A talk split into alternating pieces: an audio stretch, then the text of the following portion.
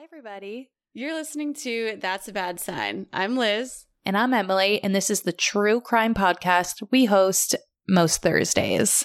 We will start with recommendation corner. And is it me? Do I go first? Yes, you go first. This isn't a strong recommendation. This is just something I've been watching recently, and it's okay. Uh, have you heard of the show on Netflix called Ginny and Georgia? Yes, I have watched at least the first season of it. It's essentially a modern day Gilmore Girls, but a, a lot darker. Uh, It's about a mother and daughter and their relationship, and the mother has a very colorful vigilante past. I don't know if that's the right word. I- And it's also very much a show geared towards teens. I feel pretty stupid watching it. It's meant for like 17 year olds to watch. But if you're looking for something easy to pass time and you run out of true crime podcasts, you can give this one a, a try. I love it because mine is kind of along the same vein as that. What's yours? Mine is the show The Summer I Turned Pretty. You are the 10th person to tell me to watch it. It's maybe even cheesier than Ginny and Georgia, but it's such a good show. It, it kind of just like brings me back to being in high school and boy drama and all of that kind of stuff. And I, it was a book. So I know like full grown adults who are actually reading these books now. And they're like, these are definitely meant for younger, like the young adult readers because I'm breezing through them, but they're just, there's something about them that is just so good. After Ginny and Georgia, I will watch it because so many people have told me that it's really entertaining. Yeah, I think you'll like it. And it's on Amazon. Really quickly before we get into my story, I did see an update today on Rex Heuermann on the news, and they were excavating his backyard. So, That's a bad sign. yeah, that's major tabs. So, maybe we'll see some breaking news in the next couple of days. And of course, we'll keep you guys posted, but just thought it was interesting. I also saw they got his car that he sold years ago. So they found the car that he was using during the murders that he no longer owns. They were able to trace it down. That is interesting. I didn't know that, but seems like they're piecing it together here real quick. Alrighty, my references include an episode of 2020, Wikipedia, and an article from the Washington Post. Chandra Ann Levy was born in Cleveland, Ohio in April of 1977 to her parents Robert and Susan Levy. The family at one point during her childhood moved to Modesto, California, where Chandra attended high school. On a side note, I just feel like I've done so many cases that reference Modesto, California. I don't know why. I wonder if there's like a college. If There has to be. I feel like I've heard that before for sure. Chandra went on to attend San Francisco State University, where she earned a degree in journalism. She then went on to further her education at the University of Southern California, where she was going to get a master's in public administration. So she's a go getter. In her final semester, Chandra moved to Washington, D.C.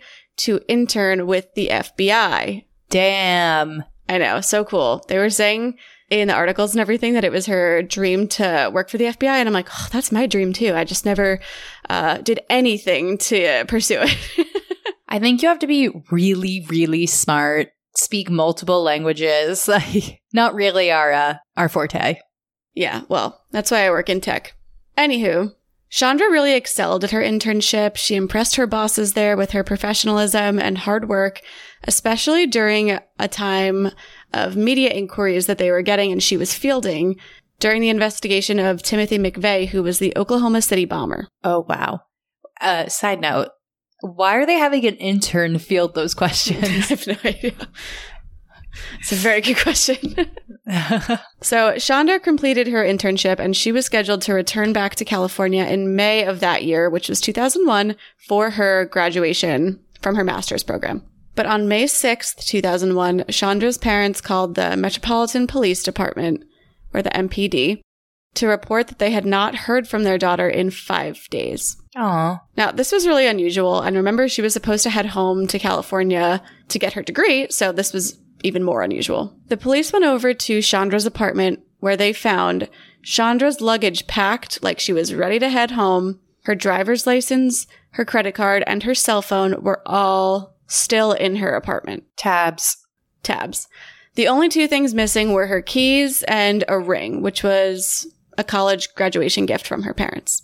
Police began canvassing the surrounding area, including a park nearby called Rock Creek Park. And Chandra's mother, at the same time, decided to look into her daughter's recent phone records to see if anything stood out. While doing this, she noticed that there was one number that was called many, many, many times, so she decided to call this number herself. The man who picked up on the end of the line was Congressman Gary Condit, who was married and had two kids. Oh my God. Yeah. So why had he been calling her? Why was she calling him? He left her voicemails saying things like, what does your schedule look like? I'm fr- pretty good this day, blah, blah, blah. Just looking a little shady. What year is this? 2001. Damn. Okay. After finding this out, police obviously brought him in to be questioned, and he admitted that they were quote unquote dating or something along the lines of in a close relationship, but he wouldn't say if it was sexual or not. Oh my God. Yeah. Um, and it also sounds like Chandra had vaguely referenced her relationship to her family and her coworkers, but never really mentioned a name. Obviously, this information leaked to the news, and this sparked an insane media frenzy, as you can imagine. You got a politician in DC, you've got a sex scandal, and you have a missing woman. Who works for the FBI. Right. The congressman vehemently denied that he had anything to do with Chandra's disappearance, but the parents just didn't believe him because how could you really believe just his word? And the police needed to look down that path further. But Condit tried to go on with his normal life, going to meetings around DC, etc., but he was constantly swarmed with cameras. Yeah. Then it started to come out that Condit had relationships with several other women as well. Oh no. But Congressman Condit still claimed he had nothing to do with this disappearance and he became really fed up with the accusations and the allegations against him. So he agreed to sit down for an interview with Connie Chung. He should probably resign his job. no, these people don't resign. They're just so egotistical. so in the interview, he admits to having a quote unquote close relationship with Chandra Levy, but he denies having anything to do with her disappearance. When Connie Chung asks if they had a sexual relationship, he says that out of respect for his marriage and for the Levys, he would not answer that question. That's a yes. Yeah, I mean, like, obviously you'd just say no if it wasn't true. Yeah. well, it turns out he didn't need to admit that he was having sex with Chandra because underwear taken from her apartment was tested and confirmed to have his bodily fluids on them. So, this guy's the worst. Yeah. So clearly the media doesn't drop this. I mean, young woman missing, politics, we we said it all. They're not going to let this one go until September came around. More specifically, September 11th, 2001. Oh no. As you can imagine, all of the media coverage shifts and the case is really just losing steam. Also important to note that the FBI had been helping out with this case, but clearly they had to devote their resources to the investigation of the September 11th attacks, so they had to pull everyone from this case. Months start to go by and the case essentially goes cold. But then, on May 22nd, 2002, at 9:30 a.m., a man walking his dog in Rock Creek Park stumbles upon human skeletal remains. Oh no. So this is just over a year after she went missing. How is somebody stumbling on her remains a year later? Like were they hidden? So apparently it was like a hundred yards off the footpath, but he and his dog were, I don't know, like just messing around. It's a, one article said they were looking for turtles or something weird. I don't know. but oh. but he calls 911 and says, "Hey, I've found a human skull. Like it's pretty clear that it's yeah. a human wow. skull." So these remains are five miles from Chandra's apartment and were identified using dental records because that's all you can really do at this point. And this park, Rock Creek Park, is enormous, like twice as big as Central Park. I had no idea. I know. I was like, who knew DC had parks that big? I guess I don't really know that much about the geography there. who knew? I'm like, bigger? There's parks bigger than Central Park? What? When investigators get to the scene, along with the bones, they find Chandra's Reebok sneakers and her jogging pants tied in knots, but no sign of her gold ring. And this discovery ends up being bittersweet because, on one hand, it gives the family remains to bury, but it also confirms that she was likely murdered. Yeah. And this is interesting. So it sounds like she was out for a run? That's what it seems like, yeah. Okay. And on top of all of this, it also embarrasses the Metropolitan Police Department because they had searched that park in the days after Chandra's disappearance, but they didn't look deep enough. They just didn't get that far off of the footpath. So stupid. And if they had found her remains back then, there could have been usable DNA, other evidence, etc., etc. And that wasn't the only misstep from police. Apparently, after Chandra's disappearance, as they were going through all of her belongings in her apartment and all of that, an untrained officer tried to go through her computer and accidentally corrupted all the data. What an idiot. You have one job. I know, but I'm also like, this is 2001. What even was a computer back then? they probably had no idea how to investigate these things, you know? Yeah. But to corrupt everything, it's almost like you had to be trying to be that stupid. Yeah.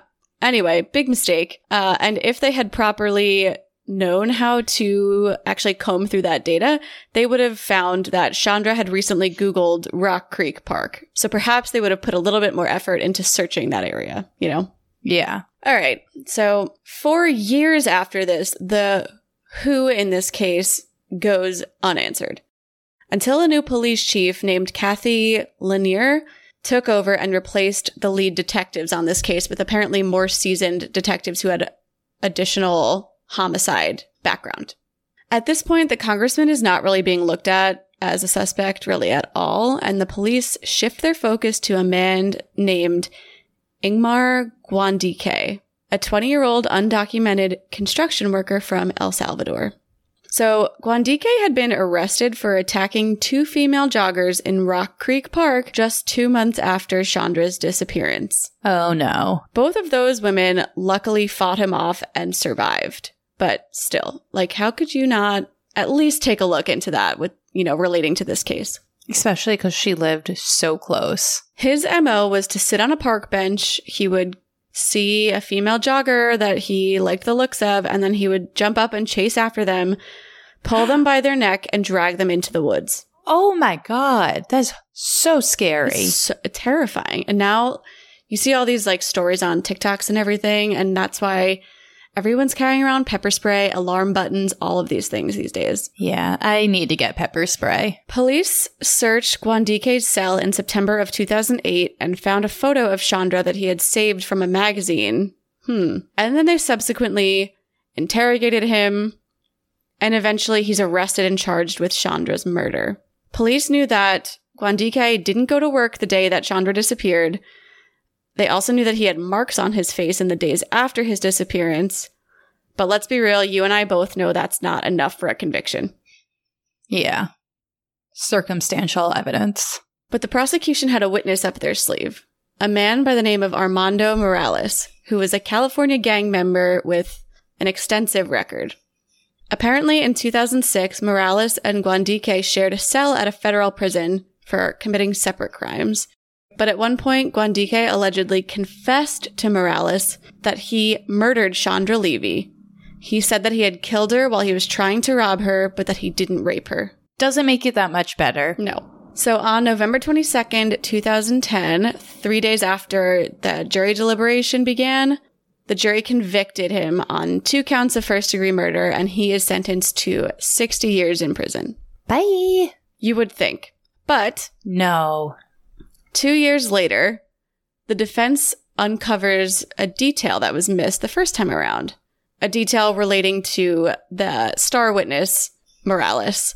So he apparently had a history of working with law enforcement in the past, which is something that would have needed to be revealed to the jury. Yeah, you have to disclose that. So, since that information wasn't disclosed, this is enough for Guandique's attorney to file an appeal of his conviction.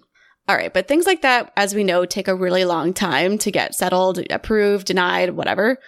And then things start to get a little weird. So in December of 2012 and I think February of 2013, there are some secret hearings that take place revolving around this case, but that information's not released to the public.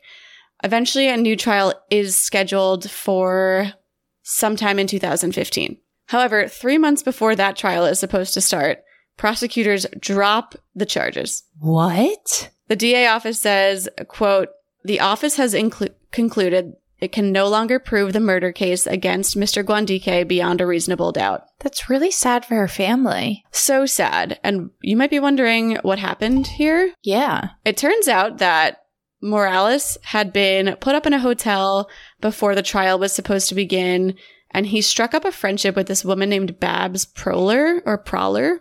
And she started learning a little bit more about him and his background, and she ended up being like kind of weary of him, knowing that he was in federal prison, he was part of a gang, etc. So she started to record their conversations like extensively. Wait, I'm confused. So she starts dating this guy, but starts recording his conversations. She claims that they're not dating, they just have this weird friendship where they hang out and he watches her dog sometimes and they both live in this hotel. She- I don't know. She seems a, like a bit of an oddball to me. But she's recording him. Interesting. I'm talking like over seven hours of recordings. wow. So she comes forward and says that she has recording of Morales saying that law enforcement wanted him to lie so that they could convict Guandique. That's horrible. He says they knew they had their guy, they just didn't have enough to get the conviction, so they needed a witness or a confession of some sort. So that's why they came to him. Now, in all of the recordings that I've not listened to, obviously I didn't sit here and listen to seven hours of recordings, but in all of the readings and like shows that I have watched on this, nobody can find the actual recording where he says that. And in fact, they only find information that he says that kind of doubles down on his original testimony, saying that he did admit to him that he committed the crime. So the whole thing is really confusing. I don't understand why that's the narrative if that's not what the tape is saying. I don't know. This woman says that she had that in that tape at some point. So maybe it just somehow got deleted. Those things can happen, but I'm not really sure. The point is this case gets dropped and it basically is just destroyed. So no one ever goes to prison? So, I mean, he was already in prison, but he doesn't get convicted of this crime. And Guandique has since been deported back to El Salvador. So I don't know what he's doing there. Maybe he's in prison there for something else. I'm not really sure. Hopefully he stays away. I'm not, I don't know. I mean, it's, it's a really, I will admit, it's an unsatisfying ending to this case. However, I think we can all uh, kind of agree that he likely did commit this murder. It's just frustrating between the police mishaps and then the, allegedly the lawyers trying to convince people to lie on the stands in order to make their case. It just got messy. Yeah, that's really sad. Like in your gut, you feel like you know who did it, but you'll never see justice. We can't be cutting corners here. So I guess that's kind of another way to think about some other cases like when you get frustrated and you wonder why how do, how come they didn't arrest this person earlier? You know they they really need to be able to prove these things or else they're going to end up in a situation like this and then everybody loses. Uh, any update on the congressman? uh, he lost his reelection. Naturally i think after you're seen as a serial cheater and potential suspect in a missing person slash murder case it's no surprise that his constituency was not about to stand behind him so i don't know what he's doing now but he definitely lost his reelection Yeah, definitely makes it tough to get reelected. You're right. anyway that is my story for the week hope you had a good listen I loved it. And I hope our listeners did too, because we definitely need a few more reviews. We got two since last week. So I want to thank you guys. Woo! moving on up But if anybody's listening, you haven't left a review yet or given us five stars, please, please, please, wherever you get your podcasts. It just made me laugh when you said if anybody's listening. It reminded me of like um like a movie where everyone is like dead, like a zombie apop- apocalypse movie, like I Am Legend when he's like if anybody's out there, If anybody is listening to this, please, we're begging you. Um but for real, We love reviews. Go follow us on Instagram. Tell your friends to listen to us. And oh, just another update. And I know I keep bringing up the Gilgo Beach murders, but Emily did inform me that we had two listens on our Gilgo Beach episode from Massapequa, which is the town that Rex Heuermann's from. So we're a little freaked out, but And there's no way to know if he listened, but we had no other li- Massapequa listeners to any of our other episodes. So I'm starting to think it might have been him. should we write to him and ask? Actually, why the heck not?